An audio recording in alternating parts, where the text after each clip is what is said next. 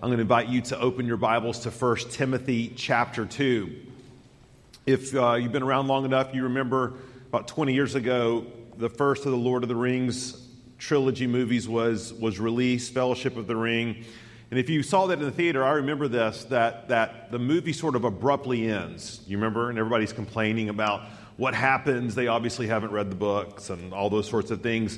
Well, it's interesting on, on the second movie for the Two Towers, it literally picks right back up where the first movie left off. There is no recap, there is no voiceover, there is no previously on Survivor or any of that sort of stuff, right?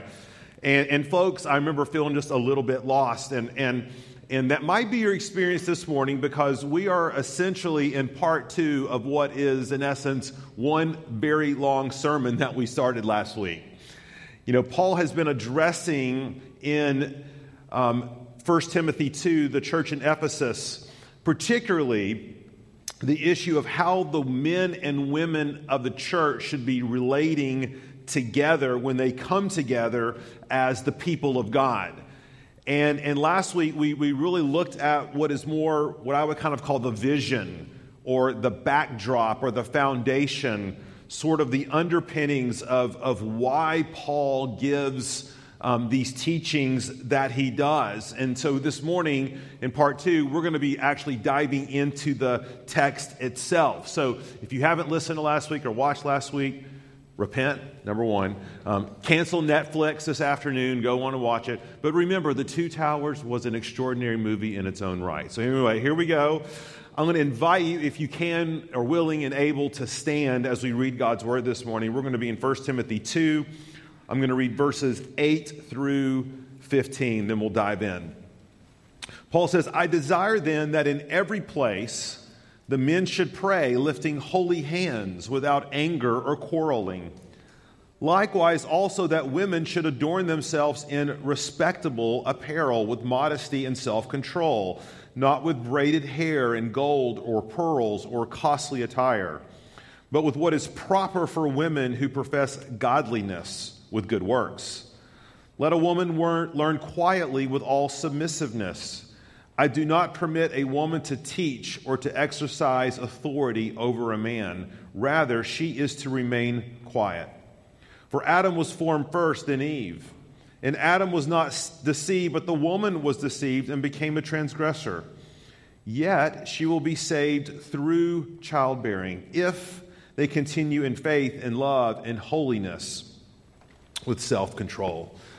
So, Lord, we always need your help. We always need your Holy Spirit to open our eyes and heart and mind to the wonders of your word. And we particularly feel that when we come to a text, Lord, that we know, culturally speaking, um, doesn't seem to make a lot of sense.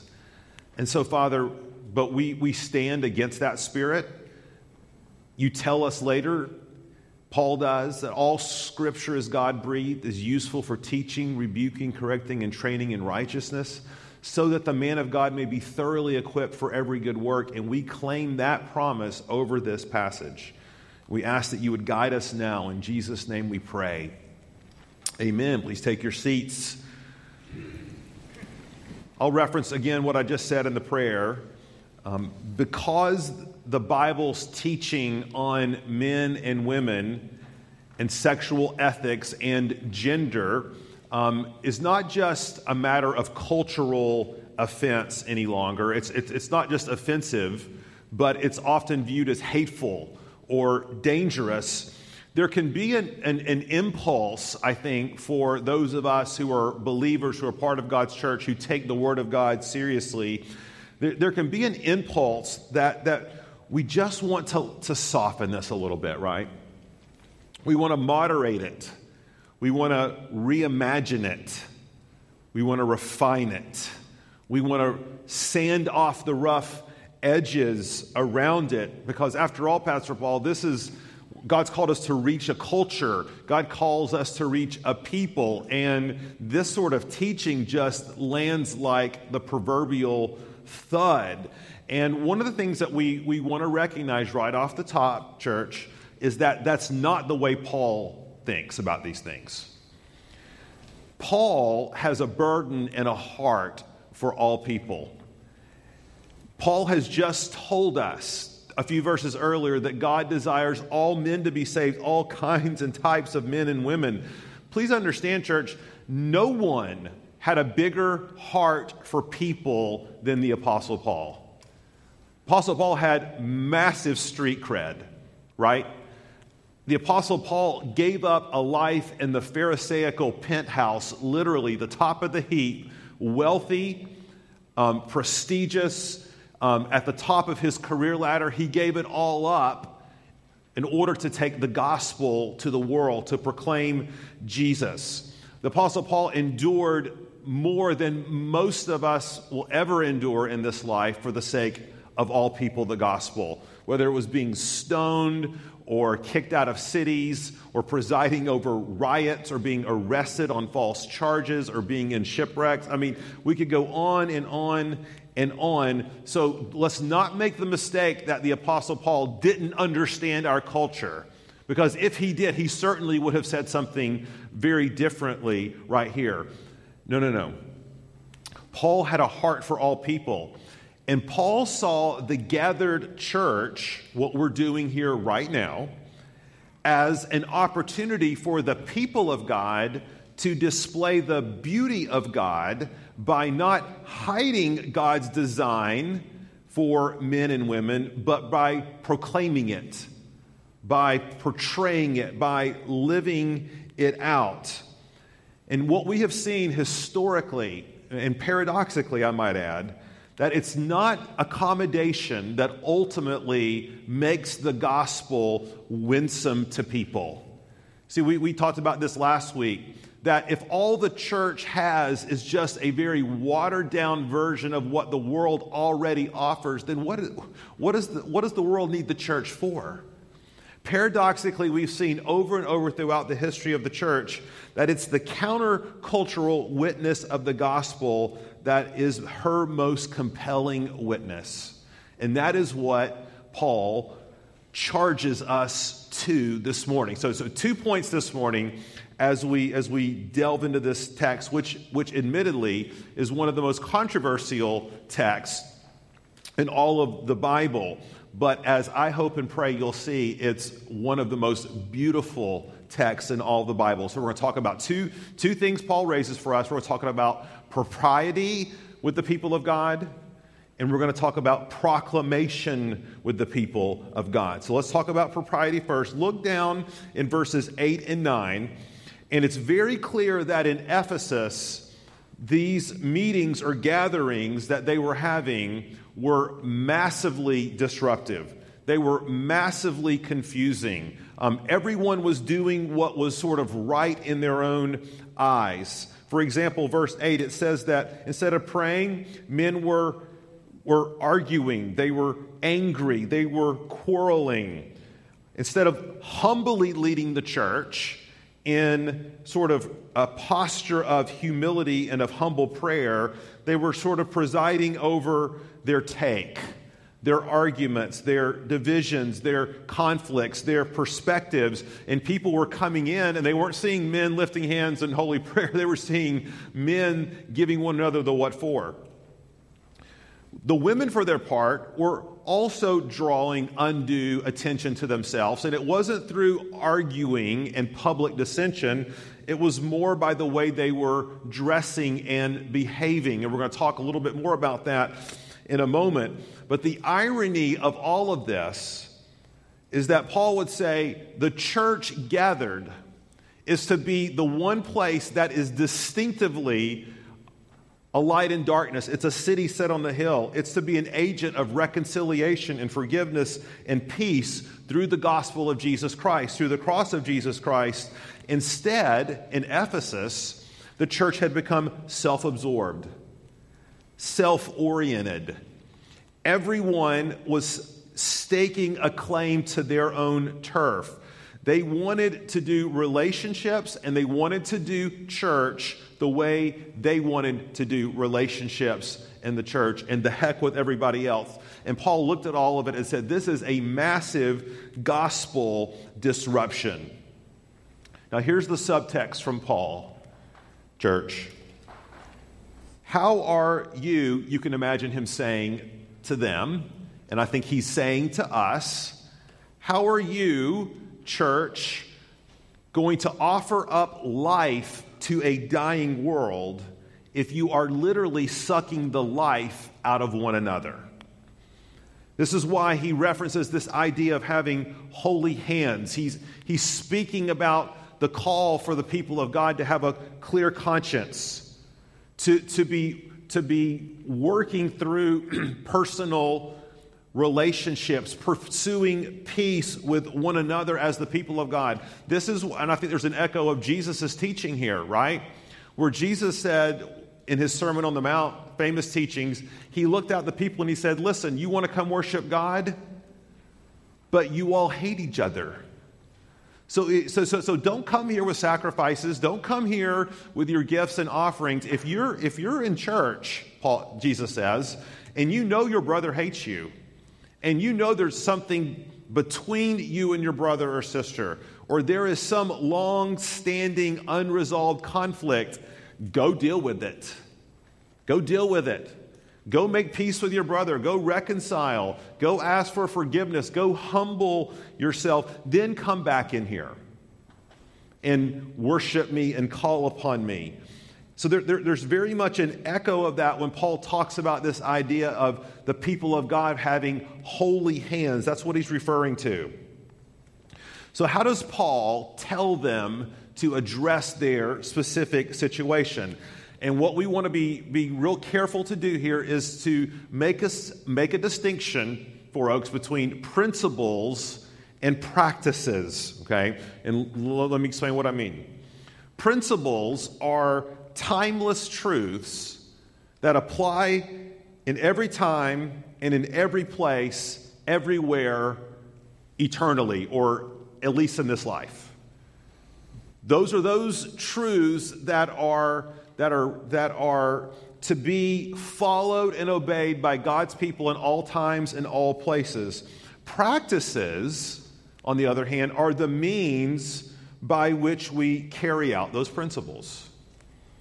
So, by definition, principles don't change.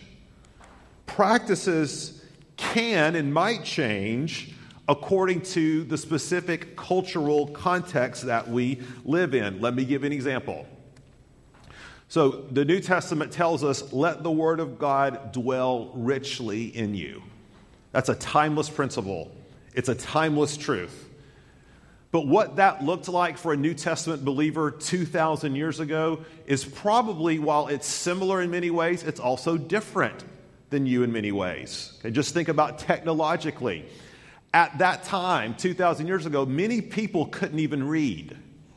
And so, what would happen is that God's people would gather up and these letters from the apostles would be read. And there was an oral tradition that they would pass down from parent to child or from church member to church member as they studied the Old Testament scriptures, as they read the letters from the apostles, as they memorized and rehearsed. I see some of you guys, ladies, running down the road with your AirPods on. I know you're not listening to the Rolling Stones, right? You've got to be listening to John Piper, right? Or, or, or Tim Keller or, or R.C. Sproul. Or, but you, you get what I'm saying. Like, like when, you're, when you're exercising, when you're going about your day, what is available to us technologically far surpasses, right? Anything ever available to anyone else in the history of the world.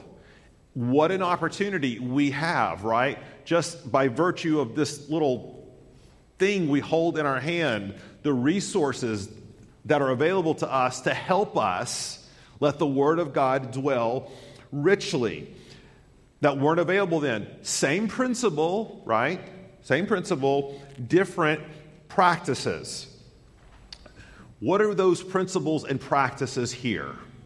Because there's going to be things that, that, that we want to take from this text about propriety and worship that are ongoing principles forever until Jesus returns. And there's other things that are practices that were specific to them but apply to us in a different way. So, what are the principles? Number one for men, okay, listen up prayerfulness. Prayerfulness. Close your mouth in relationship to one another, Paul says, Open your mouth and hearts in relationship to Jesus. Your, your, your corporate life needs to be much more characterized by your vertical communication with God than your horizontal communication with one another. So, prayerfulness.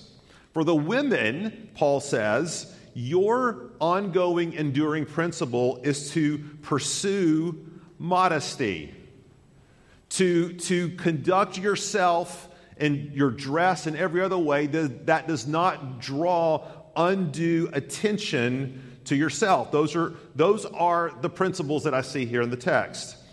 Now, the practices, let me say a couple of things about this. Paul directs them in that as they're praying, they're to raise their hands. We don't raise our hands typically in the same way that they did there when they prayed. Well, this has a background to it, right? So, as part of the Jewish background, um, culturally speaking, um, men would always raise their hands as a sign of ceremonial cleanliness. After offering sacrifices and being ceremonially washed, they would raise their hands to say, I'm ceremonially pure. Over time, the raising of hands began to be sort of symbolized with this idea of I am humbly coming and receiving from God. So it was a cultural practice by which they demonstrated this timeless principle of being prayerful. And the essence of being prayerful is I'm coming and I'm receiving from God. For the women in that context, in that culture, and there's a lot of research that's, that's been done on this, that these, whatever these particular dress styles, hairstyles, modesty issues, they were ones that in that particular context denoted uh, potentially sexual availability or the imitation of idol and temple worship or the most fashionable um, dresses and hairstyles of that day that communicated to everyone around you that I am, well, I was going to, single and ready to mingle. Is that enough? That's essentially what was being said here, but not in the good way, right? So Paul tells them, don't dress like that, okay, because people are going to mistake what you're wanting to communicate. Now, what does this mean for us, okay? Does this mean like as men we have to wave our hands in the air like we don't care? I'm a child of the 80s, you get it, right? Women, no more visit to hotheads. What, what, what is, I see a lot of jewelry here. Okay, what's, what, where, where does this apply? Because I think Paul is pushing us, this is, and this is, I think, a huge issue for us as a church this season, not just us, but the church at large. He's pointing us towards a supra principle. Okay, and here it is. When it comes to being the people of God, we need to learn the beauty of self forgetfulness. We need to learn the beauty and the majesty of not drawing undue attention to ourselves by whatever means that we might draw undue attention. See, in Ephesus, there was a spirit of no one's going to tell me what to do. There was a spirit of I can talk the way I want.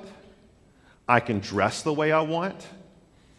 If this was in a cultural equivalent, I can post anything that I want. I can be who I want to be. I'm just being me, right? You be you. I'm just being me.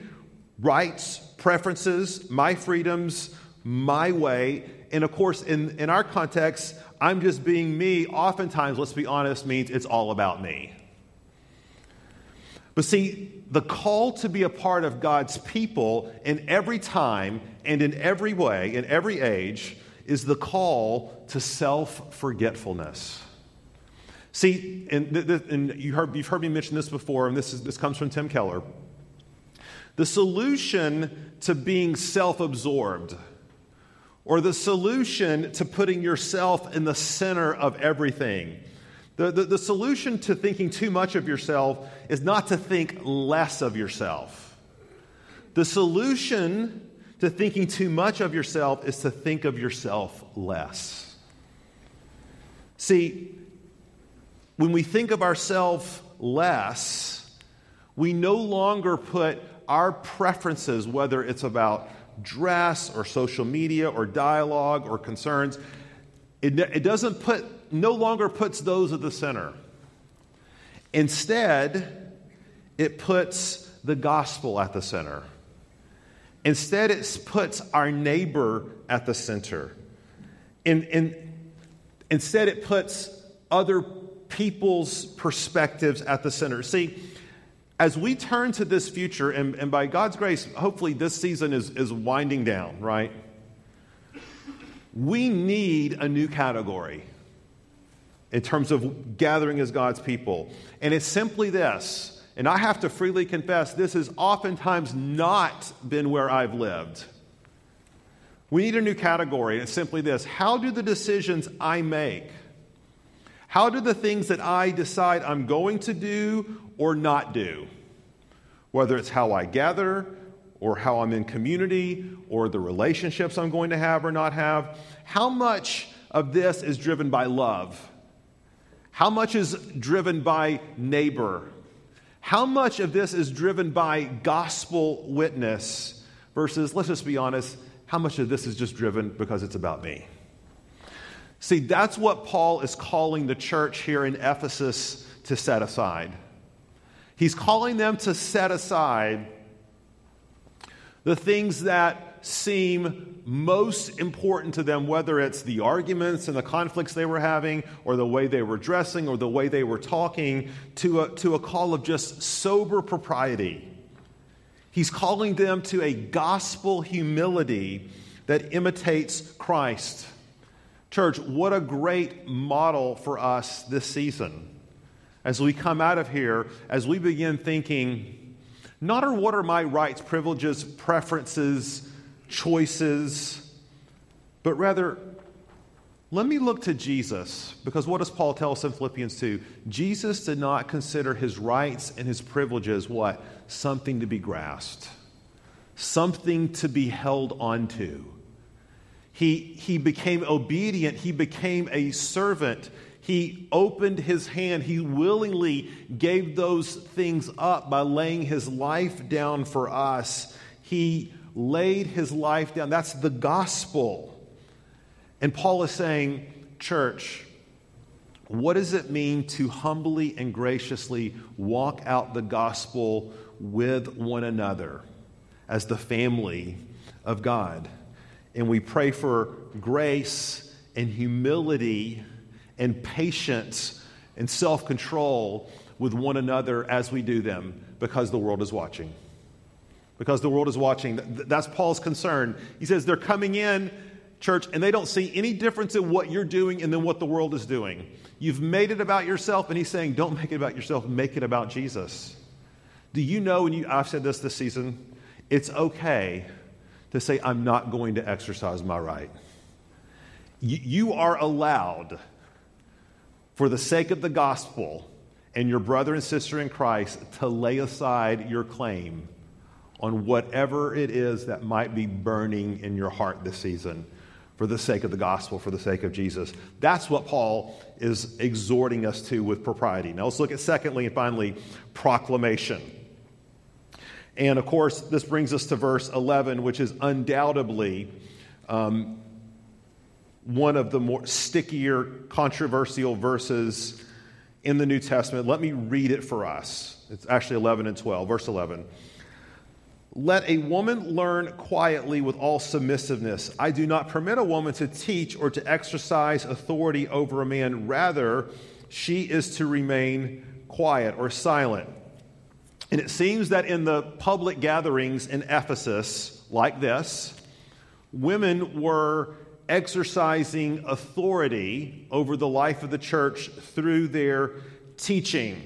And as we're going to see next week in 1 Timothy 3, this was a responsibility, a duty, a charge that was given to the qualified men of the church, called elders, the fathers of the church, to steward the doctrinal instruction of the church. But before we talk about in detail what Paul says here women are not to do, there, there's a little line in here that we could be tempted to sort of view as a throwaway line, but it actually tells us very much about the Apostle Paul's heart for both men and women in the life of the church. So look at verse 11. This is a command, by the way, and it's given to both men and women in the church and the leaders of the church. And he says this let a woman learn.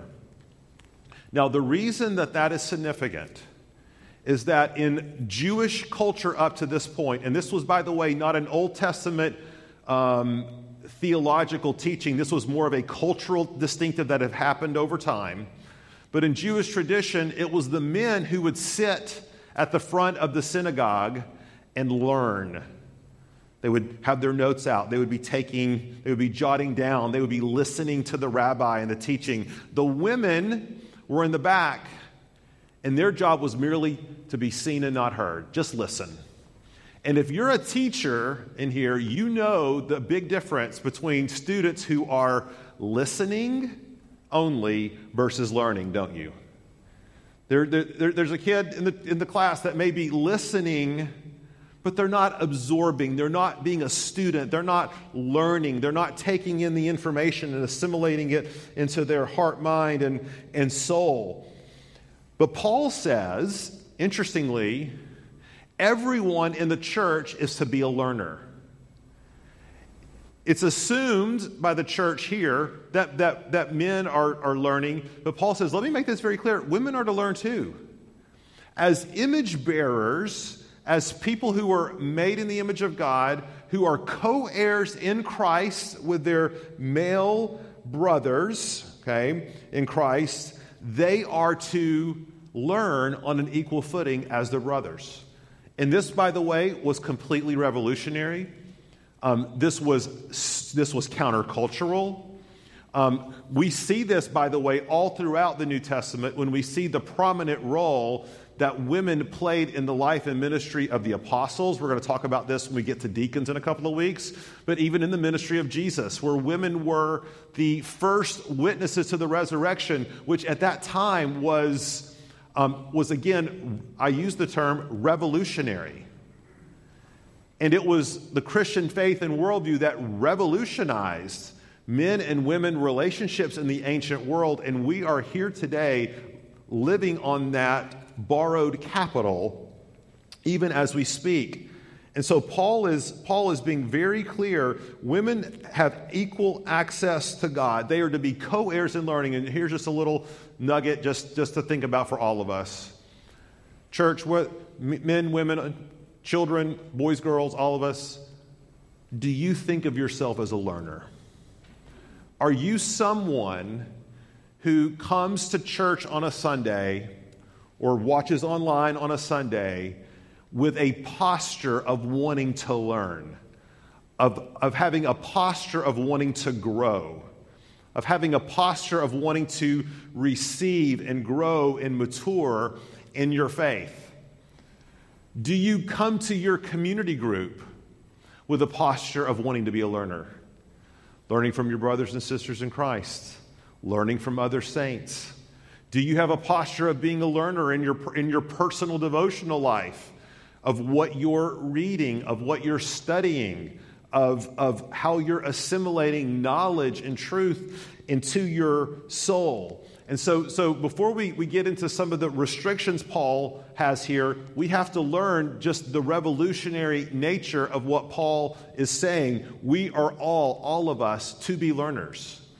And this is why, as a church family, we think about learning theological knowledge, truth, doctrine, scripture. Um, we want to see that permeated into every area of our church life, from little children to the mature saints, right, among us. Community groups to Bible studies, to our marriage ministry, to our restore ministry, to our students, to our men's studies, women's studies. This is, this is, this is at the heart of this. Now, Paul puts a couple of qualifications on this learning. Number one, he says to the women, learn in silence. This obviously, and we again, we have to use the principle of Scripture interprets Scripture. Okay, because as one of my seminary professors said, you can quote scripture out of context and commit heresy, right? You can say a lot of dumb things, okay, just by quoting the Bible out of context. This obviously does not mean there's an absolute prohibition against women speaking at church. For example, in 1 Corinthians 11, where Paul is talking about the public worship of the church, he makes it very clear that women are speaking, that women are praying, that women are prophesying. Paul makes it very clear in Ephesians 4 that when the church comes together, they are singing together psalms and hymns and spiritual ex- psalms. They're exhorting and admonishing and encouraging one another. So, this obviously doesn't mean an absolute prohibition against speaking, nor does it mean it's an absolute prohibition from teaching. Because in Titus 2, women, you are commanded to teach one another. Older women to younger women, we, we even see this on a private instructional level in the book of Acts. It's interesting. Apollos is in Ephesus, same church. He's preaching and teaching, and Priscilla and Aquila, husband wife team, they're listening to Apollos. And you imagine one of them leans over the other and says, uh, Apollos kind of missed that one, right? He didn't quite get that right. So, what does it say they do? Rebuke him publicly? No. They took him aside, both of them, husband and wife, and instructed Apollos. I am thankful that we have women sages in this church galore who are just overflowing with wisdom, who are overflowing with knowledge and prayerful hearts. Men, where would we be without our wives? I mean, we could go on and on and on. What is Paul then specifically saying about this prohibition, about the idea that women should learn in silence? and not teach men. Now, I think Paul, I think it's very clear from the context, is talking specifically about the kind of public teaching and proclamation that represents the theology, doctrine, and instruction of the church. In other words, what we're doing right here. That, that, that Paul says that it is to elders, male elders, qualified male elders, that God has given this responsibility to instruct, to lead, and to preside over and shepherd the body of Christ, the family of God, um, by what we teach. Guys, the, the, the, by what we proclaim, by what we preach, the elders are responsible for the doctrine of this church. If there's ever a point in time where, where, as elders, we're saying, well, we had no idea, that is a major red flag, right? That is a major red flag. And Paul is saying, Paul is exhorting the church here in Ephesus and us to a male pattern of qualified leadership when it comes to doctrinal instruction, particularly, okay, women not teaching men. And Paul would say that to deviate from this pattern, and I don't want to preach last week's message again, and you're like, thank you very much, that would be helpful. Not to, to deviate from this pattern would subvert the very design of the Godhead itself. Because male and female relationships are patterned after the Trinity and the order and design of the Trinity. And so I think what Paul for our context, I think what Paul is making clear is that he is referencing in this text the preaching and teaching that is to be done by the gathered body. And that doesn't necessarily mean just in a public worship setting. I think he's talking about all of those contexts, okay, where there is an authoritative teaching done in the life of the church. Now, I know saying that that that will raise 10 other questions and it's all the what about questions, right?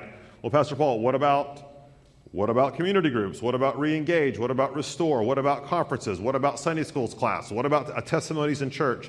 And let me just say, if if if the way that we approach those things is simply to say, I need Pastor Paul right now a yes or no. Is it okay if blank? We've completely missed what Paul is talking about here. If Paul were here, I think he would say, How do we as a church family honor the principle and the pattern of spiritual fatherhood and authority in this church. And of course, that will vary depending upon context. Let, let me just give you one example so it's not all ethereal way up here community groups. See, we um, here at Four Oaks have a practice that men lead community groups. Yes, in, in, with support from their wives and hosting and all those sorts of things. But why is that? Why, why do we, we have men leading co ed groups, not women leading co ed groups? Well, in our context, we believe that community groups, for us, that the community group leader is not just a facilitator. Right? The, the, the community group leader is actually an extension of the pastors and elders in the church. That it's through community groups that we shepherd it's through community groups that we discuss and apply the sermon. It's through community groups that the ministry of the pastors and elders to shepherd the body of Christ is multiplied and extended. There's only 12 or 14 of us as pastors and elders. Our reach, by definition, will be limited in terms of how many people we can actually personally do that with. But we multiply shepherding, we multiply discipleship through our community group structure. Now, that's just one example, but you need to know that that's the sort of thing the elders have to wrestle with. We're always wrestling with this, right? How do we empower women in their God given gifts and abilities to be learners and, according to Titus 2, teachers in a way that honors God's eternal design? Now, there is another option here in the text, and it's one that many more progressive evangelical scholars have taken, particularly in this day and age, and it's simply to dismiss this out of hand, right? That, come on, Pastor Paul, let's get real. This, these texts are culturally bound. There, there, there is what was happening in Ephesus was the bad stuff, but, but we, we're a different situation now. We have resources available for women. We have, we're, we're, we're in a totally different context. And, and many would advocate for what we would call an egalitarian position, and here's what we mean. A complementarian position is what I've just been articulating now, which is God made men and women equal in his image, the same in the image of God, but different in function and role in the home and the church. Egalitarianism says God has made male and female in his image, okay, um, equal, and there is to be no distinctions in roles and responsibilities in the home or the church. None whatsoever. They can, those are interchangeable. It doesn't matter who does what. And so there would be a position under that egalitarian strain to say we need to abolish all of that sort of thinking. Now, in my mind, that, that not only does that go against 2,000 years of historical Orthodox Christian doctrine by and large, but it also doesn't jive with the text. Look back at the text for a second. Because Paul doesn't just give us a command and directives, he actually gives us a reason, which is so helpful. So look at verse 13. Why, why, is a woman to remain quiet? Why is she not to exercise authority over a man? In the way that we've been talking. Verse 13 For Adam was formed first, then Eve.